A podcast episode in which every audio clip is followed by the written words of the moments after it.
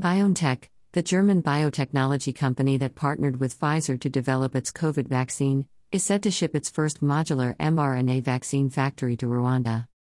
The factory, called BioNTainer, is built in Germany and consists of a module where production of the mRNA vaccine can be done in bulk. This allows BioNTech to bypass the quality challenges of setting up a factory with limited local technologies and of sharing know how related to mRNA vaccine production. Only the fill and finish will be done by local partners in Ghana and South Africa. BioNTech announced last week that the six containers that comprise the module have been inspected and are ready for shipping to Kigali, and are expected to arrive within the first quarter of 2023. Vaccine production should start in early 2024, about a year after the container delivery. A turnkey manufacturing facility.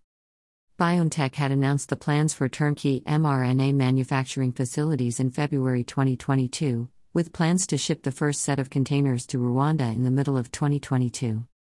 Progress was delayed, but once it's up and running, the facility is expected to produce 50 million COVID vaccine doses a year. The German company has plans to ship another similar factory to Senegal, and potentially South Africa, where plans are underway for the development of a local mRNA vaccine hub. At the same time, BioNTech has started construction of a traditional manufacturing facility in Kigali. That work began in June 2022. First of a series. The vaccines manufactured in the BioNTainers will be sold in the African region on a not for profit basis. BioNTech will initially staff the prefabricated facility in Rwanda, though it plans to eventually train and hire local workers. The supply of BioNTainers is small against the need in the region for COVID vaccines. But more modules could be added, expanding the capacity, and the facility potentially can be used for future production of other locally relevant vaccines.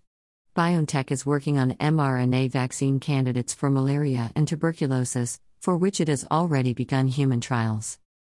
This content was originally published here.